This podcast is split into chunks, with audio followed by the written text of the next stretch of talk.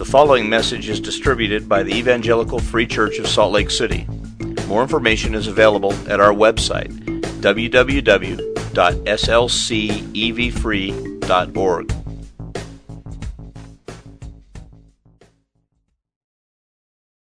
me long, wave or smile or stand up or something. Yeah, you're you're not praising the Lord, Amy. You're uh, Amy works. Uh, Amy works with our, in our with our urban intercultural ministries.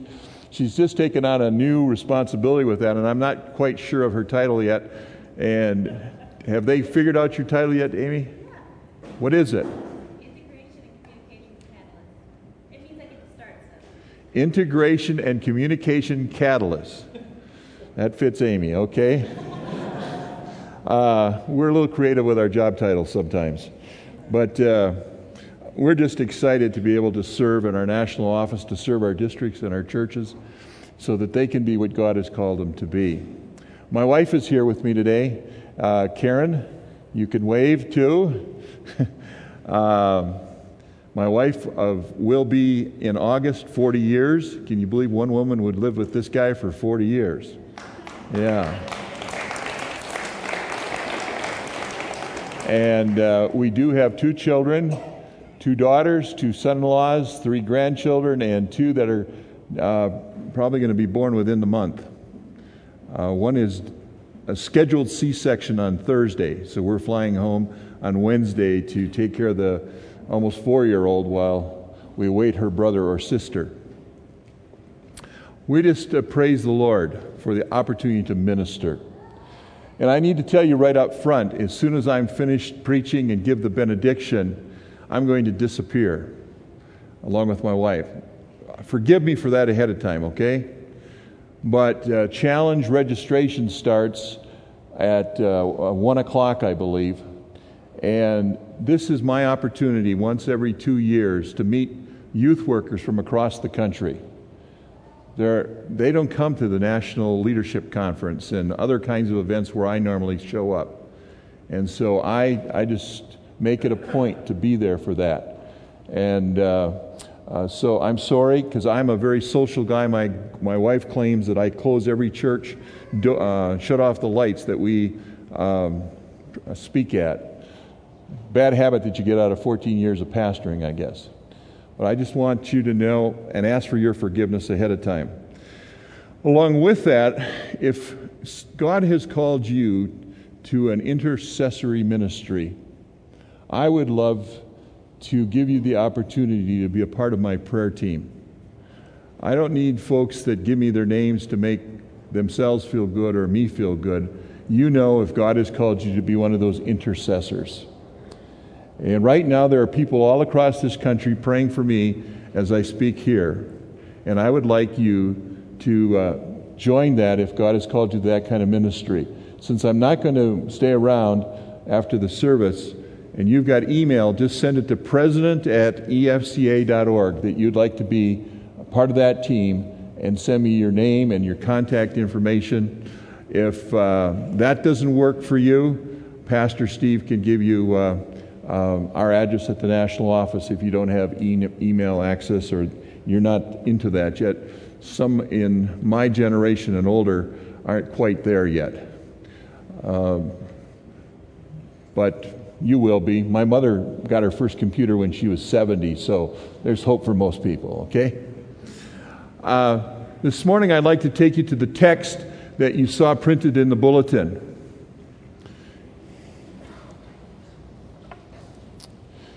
It's found in Ephesians chapter 3. Boy, the, the discussion earlier about the uh, barbecue event and so on just sets this message up so beautifully. So, thank you. Great introduction. I sat there thinking, well, maybe he ought to just preach this morning after all. Ephesians chapter 3, verse 10. His intent. You look back to the previous verse because we always have to look into the context. It's God. His intent was that now through the church, would you say that phrase with me? Through the church. Through the church. Okay, wake up. Say it one more time. Through the church. His intent was that now, through the church, the manifold wisdom of God should be made known to the rulers and authorities in the heavenly realms according to his eternal purpose that he accomplished in Christ Jesus our Lord. Made known. That word could be uh, translated put on display for everyone to see particularly the rulers and authorities in the heavenly realms. And I think of those who are in the heavenly realms, the angels and uh, the uh, demonic and so on. And in a sense, the angels will rejoice, the enemies will cringe when the church fulfills its role. And not only will they rejoice or cringe, people will see what God is up to in this world.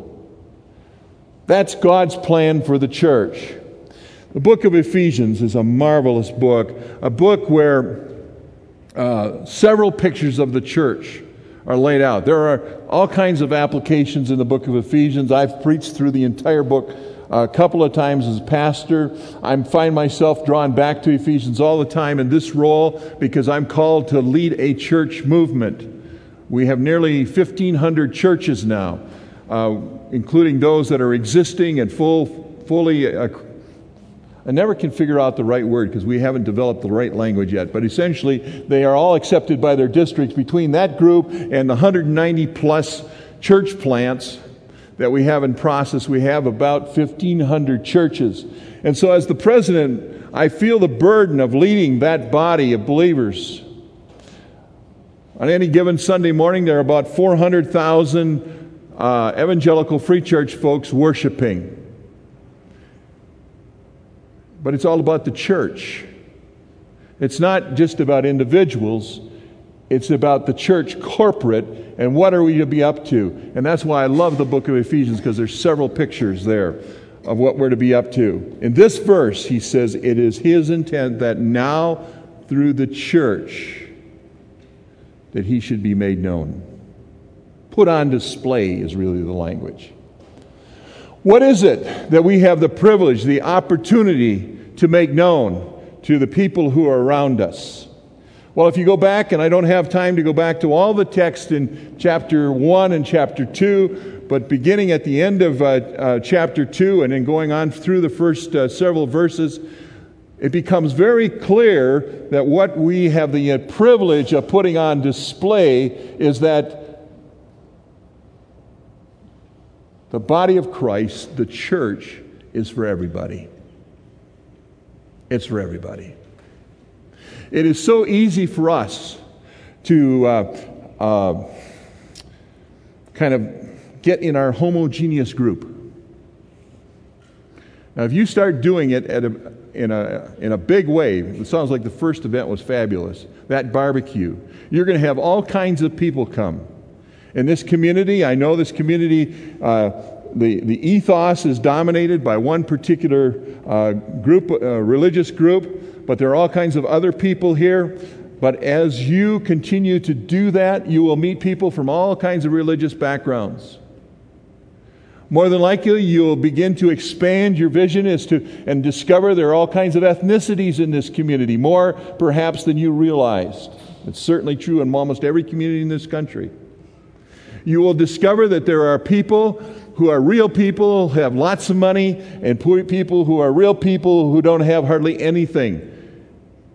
And they probably live within a not too far driving distance of your congregation, and perhaps some of them work in your neighborhood. If you've got Quiznos, uh, you've got people who are not making a whole lot of money. Those kinds of places don't pay a lot of money. If you've got office buildings with companies of 800 people, you've got some folks that make a lot of money. But the church is for everybody. Paul, in writing to Ephesians, tells us in Ephesians chapter 2, 14 and following, that when Christ went to the cross, all the barriers were broken all the ethnic barriers, all the, the gender barriers, all the, the age barriers, all the social economic barriers, they were all broken. And when we come to the foot of the cross, and we come to Christ, those barriers are all smashed. But you see, what, what's unfortunate is that we as human beings, and particularly sinful human beings, we find it easy to put up walls. And that's why, as your elder told you this morning, it's important that we become externally focused because we can become so close to the people who are around us. We can become one social economic class in a church. We can become one ethnicity in a church. We can often become one age group in a church. We focus on the old or we focus on the young or whatever it is. God says it is now His intent that through the church we put on display what He's up to, and what we put on display is that the church is for everybody. Amen? Few years ago, I uh, was visiting a church out in California. And I didn't have the opportunity to do it here, but uh, often if I'm in a community for, uh, you know, I can, if I can fly in on Saturday, I'll, uh, I'll spend some time driving this around the perimeter of the church. And if there's a McDonald's nearby, I'll stop in and have a cup of coffee and just watch people that come and go from the McDonald's. Um, Uh, visit a restaurant in the area, right in the community of the church. Because when you go to the, when you do some driving through and go through the parks and go through the community, but particularly McDonald's, you find out who's in the community. Everybody goes to McDonald's. You can find an old beat up 30 year old Chevy, 20 year old Chevy probably, or a brand new Mercedes in the parking lot at McDonald's. And I was at this church and I drove through the community and I saw uh, a lot of Latinos playing soccer out in the field. I saw a number of African Americans. I went to a Chinese restaurant and it was filled with Chinese folks. Knew then it was a good Chinese restaurant before I even ordered because uh, the, the Chinese were there and uh, hardly saw a white person in that community. I noticed that the age demographic of the community was pretty young. Noticed that uh, people in that community didn't, didn't st- live in fancy homes. Well, I got to the church that morning and there were fancy cars in the parking lot. I looked out over the congregation. It was a middle aged and older congregation, and it was a sea of white faces, about a thousand people. And I told them what I had done. Now, you got to get, when you get to know me, you find out I'll do these kinds of irritating things. I told them what I had done. A little over a year ago, our Hispanic director was asked by the pastor to come back to that same church. And the pastor had communicated that one of their emphases was that they were a bridge to people between people and God. That was their emphasis, to be a bridge. Our Hispanic pastor did the same thing that I do. He got up, or a Hispanic director did the same thing I do. He got up that Sunday morning and in his message he said to friends, you like to see yourself as a bridge. As I look out here, maybe you're more of a barrier than your bridge. That's pretty tough language. Fortunately, he has the kind of personality and the explanation that he could get away with it. And today, inside of that church is a thriving Spanish speaking church. They're ministering to deaf, they're ministering to all kinds of people groups. They've woke up and they're beginning to reach their own community rather than just the folks that have always been coming there. And that's what God has called us to to find out who's in our neighborhoods and to put on display for the rulers and authorities in the heavenly realms and for the people in this world what God's plan was that uh, the body of Christ is for everybody. Amen? Uh, that's a pretty weak amen. All right, there we go. Secondly, and we see now that Paul moves into a prayer beginning at verse 14. He says, For this reason I kneel before the Father, from whom every family in heaven and earth derives its name. And I pray that out of his glorious riches, boy, there's so much you could mine out of this text. Uh, out of his glorious riches, he may strengthen you with power through his Spirit in your inner being, so that Christ may dwell in your hearts through faith. What's secondly that God wants to put on display? He wants to put on display that you're fully devoted followers of Jesus Christ. That's your mission statement. I saw it in the bulletin that that's what you want to create is fully devoted devoted followers of Jesus Christ. The text says, I pray that Christ may dwell in your hearts by faith. Now, those of us who are superficial Bible readers would think, well, he's praying that the people he's talking about would come to Jesus. No, this is chapter 3. He's talking to the church. Chapter 3, verse 10, which everything has to be linked back to. It is his intent that now, through the church, he begins verse 14 with, for this reason. He's talking to the church. He's talking to regenerate people. He's talking to people who know Christ. What's he talking about? That Christ would dwell in your hearts by faith. That could be translated that Christ would, because of your faith, feel at home in your heart. That he'd be at home there. Some of us who have done a lot of traveling have stayed a lot of homes. There's some homes that you walk in and they show you the refrigerator, they show you the bathroom, they give you a tour of the house, and they say, while you're here, it's all yours. You're part of the family. There are other homes where you go in and you're kept to a small section of the house and you just don't feel comfortable there. If you know Jesus as your Savior, if you've asked Christ to come into your life, is there any place in your life where He's not welcome? Any place. Is He welcome to come with you to work, and would He be comfortable with the, the language you use, the way you treat people, the power that you use, the way you serve. You welcome Jesus into the workplace. Do you welcome Jesus into your family? We, some of us can play games real easily, and our families are a mess. And we come to church and all the kids are all primped and, you know, they're looking great and everybody's marching in line and everybody says, oh, what a wonderful family that is. And you know that at home it is a mess because Jesus isn't welcome there.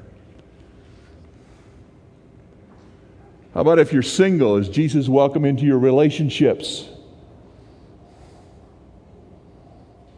Do you make your dating decisions based on what Jesus would tell you rather than what you see with your eyes or you hear with your ears or you enjoy doing? Is Jesus welcome into all of your social contexts? So everything you do, could you consciously welcome Jesus into that setting? If not, He's not at home. He's not dwelling in every aspect of your life by faith.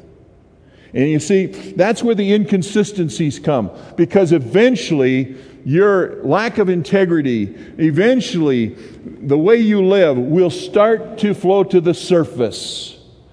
If you're trying to deceive people around you, you think you're trying to deceive, you think you can deceive God, that will eventually bubble up to the surface and people will see it. They might see it in your relationships at work, at school, at play, wherever it might be in your family. If nothing else, your kids know who you really are. You can't be phony with them.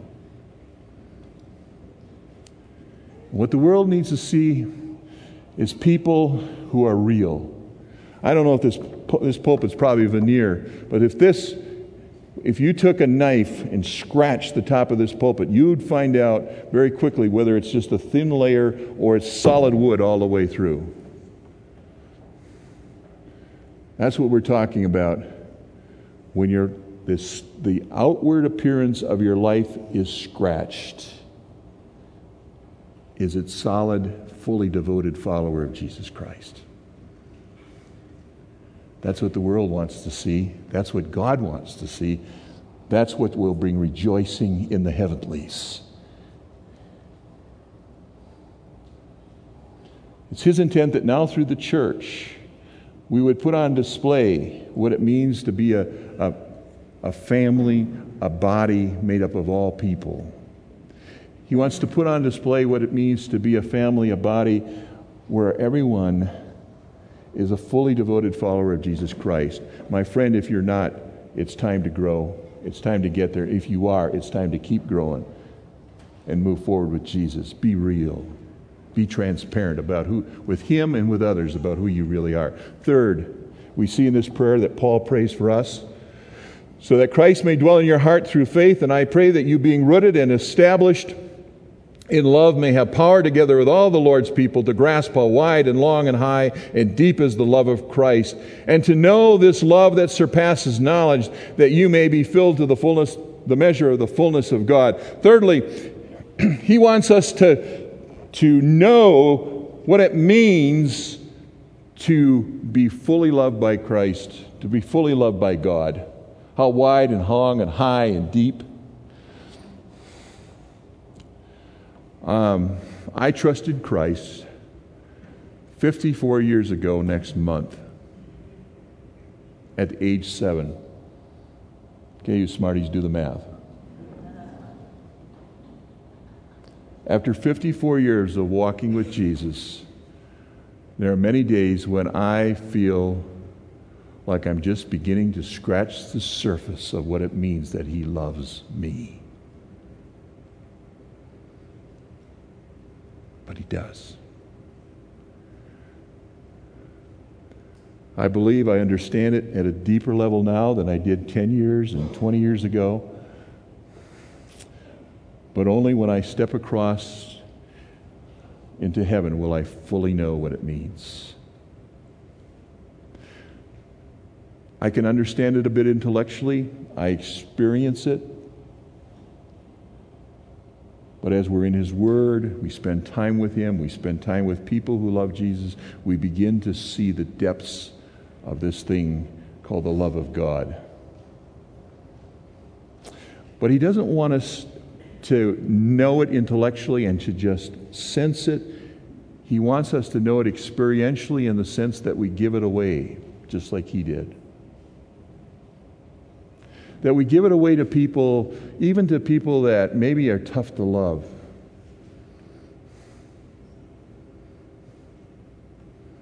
I am so excited about what's going on in the Evangelical Free Church of America. Because people are crossing boundaries, people are caring. I could tell you story after story, like the 12,000 some volunteers that have already gone to New Orleans, and they keep going on a steady pace since Katrina. Why? Because they love people and they love God. About uh, uh, churches that are going out into their community and finding people in great need. And that's that perceived need, so you get to the real need thing. It's just so exciting. I was talking to a pastor from California recently on the phone, and he was asking me what my perception of the, the, the, needs were in Iowa, because, you know, right now Iowa has got all these floods that are going on. A number of our churches have been devastated by the floods. One church that's about 1,700 people, they, they had four feet of water in the building, and they don't believe they'll ever be able to go back to that property. Just all kinds of stuff happening. This pastor from California said, Bill, who can I contact? We're ready to send work teams to Iowa. And I said, Well, that's fa- fantastic. I said, We're still analyzing what can be, what's going to be done. And I said, Why are you so motivated to do this? Because he said, A year ago, we had fires in California, and the people were out here just like that. And most of them were from Iowa in our community. He said, We had Christian firefighters come from Iowa and, and protect our homes in our church and protect the communities that we live in. And our community just loves people from Iowa, not only our church, but the rest of the community. And they gave our church such a good name. We're ready to go, Bill. And I said, Amen. That's fabulous. That's the love of God being experienced and being shared with other people. Only eternity will tell how many people have come through to Christ through the hard work and labor and pain of and, and, and sacrificial giving of life, their lives to the people in New Orleans, many of whom to this day are still not back in their homes, even if their homes are rebuildable. Praise God. The stories are unbelievable. Who is it that God has called you to move out into their lives and to love them because God first loved you? And to put on display what it means to be His church, His people. And the final point, I already read it at the end of that prayer. And to know the love that surpasses knowledge, that you may be filled to the measure of all the fullness of God. Interesting phrase. That we can be filled to the, a measure or the measure of all the fullness of God. Now, what in the world does that mean? When I first struggled with this uh, uh, some years ago, I was drawn to John chapter 1, verse 14. Very familiar verse to most of us. The Word became flesh and made his dwelling among us. We have seen his glory, the glory of the one and only Son. Of course, it's talking about Jesus, who came from the Father. The Son came from the Father, full of grace and truth. And I asked myself the question, and I believe I validated the answer. The fullness of God is that God is at, at the same time a gracious God. He gives grace away, He gives to us that which we don't deserve. And at the same time, He's a totally truthful God. And I believe that God has called us to be both grace givers and truth tellers. To, on the one hand, be able to delineate the, the dynamic truth of the Word of God, to be able to tell it so clearly that people understand that God's ways are not our ways, that God's standards are not our standards, but at the same time, moving into people's lives with the grace of God and accepting them just the way they are.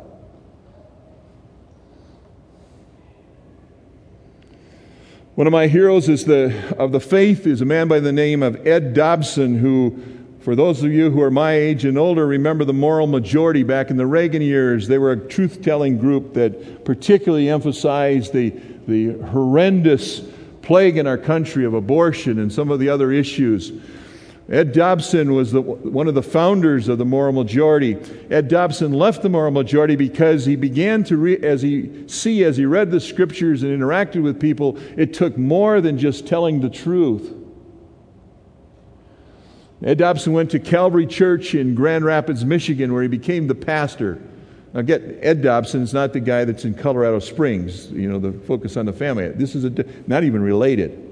Okay, Ed, Ed at Calvary Church never once changed his clear communication of the truth of the Word of God, but he led the church into ministries where they brought the grace of God into the community. For example, under his leadership, the church identified where the hospice ministry in the community was to those who are dying of AIDS. Unfortunately, that's a group of people that most evangelicals just avoid. People who are dying of AIDS because most of the time it's related to sinful activity. But he led his church into finding those hospice ministries. People got trained, and they literally populated the hospice ministry to people dying of AIDS. And at one point in time, a few years ago, there was a big write up in the Grand Rapids, Michigan paper that Ed Dobson was the most sought after pastor in the gay community for those who died of AIDS when they died. He did more funerals than any other pastor in the community for those who died from AIDS. And not once did he have to stop telling the truth the truth that I believe the Word of God says, that he believed the Word of God says, that marriage and sexual relationship is to be confined. Marriage is to be confined between a man and a woman, and a sexual relationship is to be confined to a man and a woman within marriage. He never stopped telling that truth, but at the same time, he reached out, and his congregation reached out with grace and cared about people, loved them, even though they knew what they were up to or had been up to.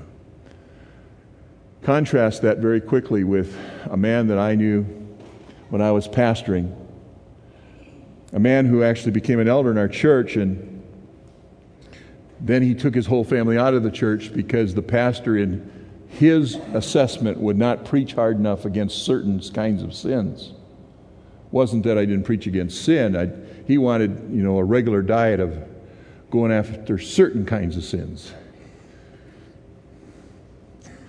And so they pulled their kids out of our youth group, they pulled our kid, their, their family out of the church. Their oldest son had just gotten involved in the life of our student ministries because our student ministries pastor worked so hard to get him involved. Those are the tough ones, aren't they? And I, we, our student ministries pastor and I practically begged him to, to not take him away because he'd worked for a couple years to get this kid involved. Probably, oh, 10, 15 years later, I was sitting in my office in Minneapolis and I got a phone call. My assistant told, said, So and so's on the line. Do you want to talk to him? And it was this father and I thought, wonder why he's calling me. Last time I talked to him, he didn't think too much of me. And uh, I got on the phone and he said, Hi, Pastor Bill. Um, would you do my son's funeral? And I said, What happened? And he named the boy. I said, What happened? I said, Did he have terminal cancer? Or, you know, I picked, I thought of all the things I could think of, car accident, whatever. He said, No, he's, he's still alive, but he's dying of AIDS. And then he said this phrase that I'll never, or sentence I'll never forget.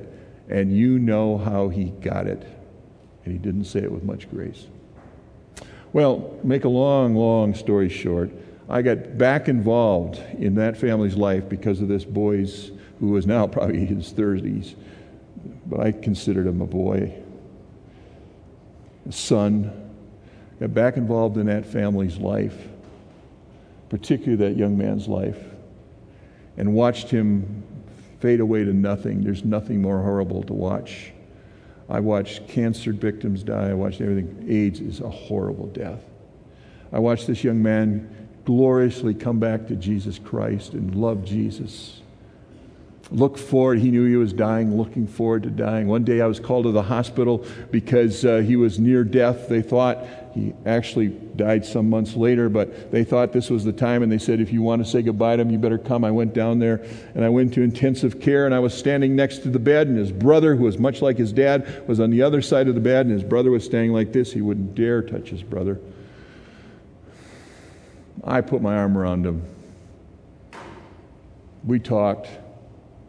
I watched the monitor. I heard the death rattle in his chest. I knew it was not too far away. And then I said, Can I pray? You need to talk to your parents. I'm going to say goodbye, probably our last goodbye. He said, I know, but he said, Don't worry about me, Pastor. I'm going to see Jesus. I'm going to see Grandma. Jesus has cleansed me of all the stuff I got involved in. I prayed with him, and for some reason, I opened my eyes while I was praying. And while I, when I opened my eyes, I saw that because I was holding him in my arms and holding his hand, I looked up and I saw that there was a hand on the other hand. And I raised my eyes, and there were tears break, just flowing down his brother's cheeks. Their relationship was healed in that moment.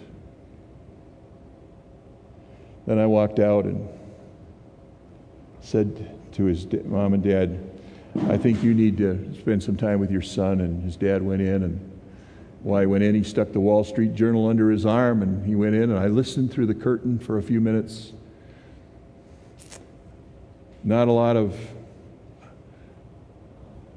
intimacy in the conversation. And after a very short time, he said to his son, Well, you must be tired. Why don't you take a nap? I've got some things I got to do. And he left.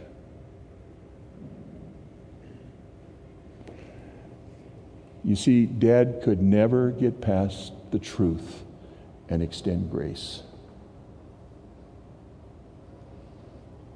Nobody asked him to stop believing the truth.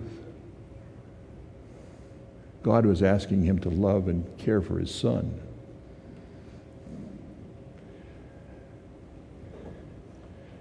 I played football. I wanted to be a football coach. God called me into the pastorate. I wanted a son who would follow me and play football. God gave me two daughters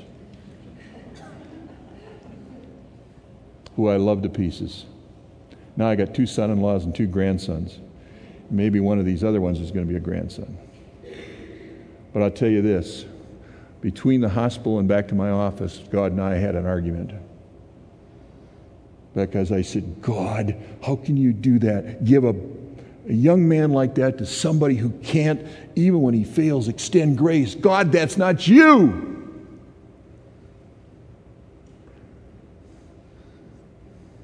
You see, what the world needs to see is that the church is for everybody. What the world needs to see is that we're fully devoted followers of Jesus Christ. What the world needs to see is that not only we talk about the love of Jesus, we give the love of Jesus away. What the world needs to see, church, is that not only do we tell the truth, we extend grace. And we go to people not on our conditions, but their conditions. And then when we're that way, we put on display the manifold wisdom of God, because that's God. Amen? Amen? Father, thanks. Thanks for what you're teaching me and teaching us, and thank you for the church, that which you've created to put yourself on display. Amen.